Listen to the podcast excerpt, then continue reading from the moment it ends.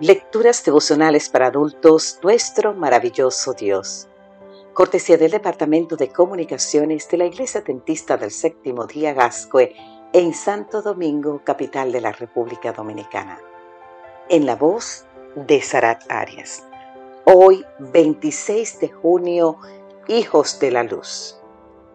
El libro de Efesios capítulo 5, los versículos 8 y 9 nos dicen, Ustedes antes vivían en la oscuridad, pero ahora por estar unidos al Señor, viven en la luz.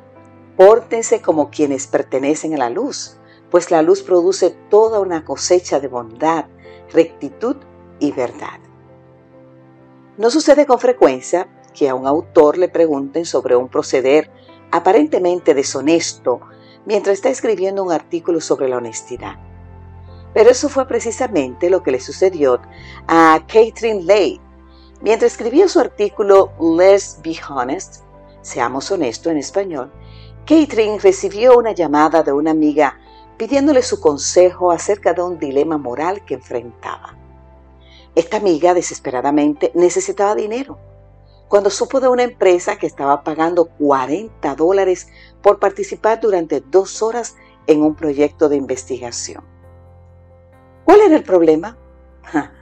que ella quería que su esposo también participara y así ganar otros 40 dólares. Pero la condición era que los participantes no se conocieran entre ellos. Solo uno de los dos podía participar. Pero entonces uno de los empleados de la firma investigadora le sugirió que ella usara su apellido de soltera y que simularan no conocerse. Ahora bien, ¿qué era más importante? La necesidad del dinero o el deber de ser honesto en ese momento? Al final, su amiga decidió ser honesta. Solo ella asistiría. Poco después de haber tomado su decisión, llegó el correo. Uno de los sobres contenía un cheque por una cantidad superior a los 40 dólares. El dilema que esta pareja enfrentó en el mismo es el mismo que tú y yo enfrentamos a diario. ¿Declararé todos mis ingresos al impuesto? ¿Diré siempre la verdad, aunque deba enfrentar las consecuencias? La respuesta de Catherine en su artículo es un contundente sí, y lo ilustra con una pequeña experiencia que vivió mientras estaba en el correo con su hijita de cuatro años. Puede leer más sobre esta historia en el libro o escrito Signs of the Times de enero de 1998 en la página 12. Dice ella que después de comprar un paquete de estampillas, se dio cuenta de que había recibido más estampillas de las que había pagado.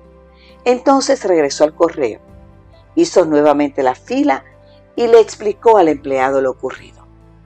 Mientras el sorprendido empleado agradecía a Catherine, se escuchó la voz de la niña. Jesús no quiere que mi mami robe. Así dijo la niña. ¿Vale la pena entonces ser honesto? Definitivamente sí. Además de una conciencia limpia, estaremos mostrando a nuestros hijos cómo responder a sus pequeñas tentaciones. Sobre todo, cada vez que tú y yo somos honestos, nos estamos portando como quienes pertenecen a la luz.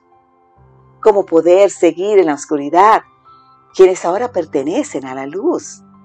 Señor, hoy quiero vivir como quien pertenece al reino de la luz.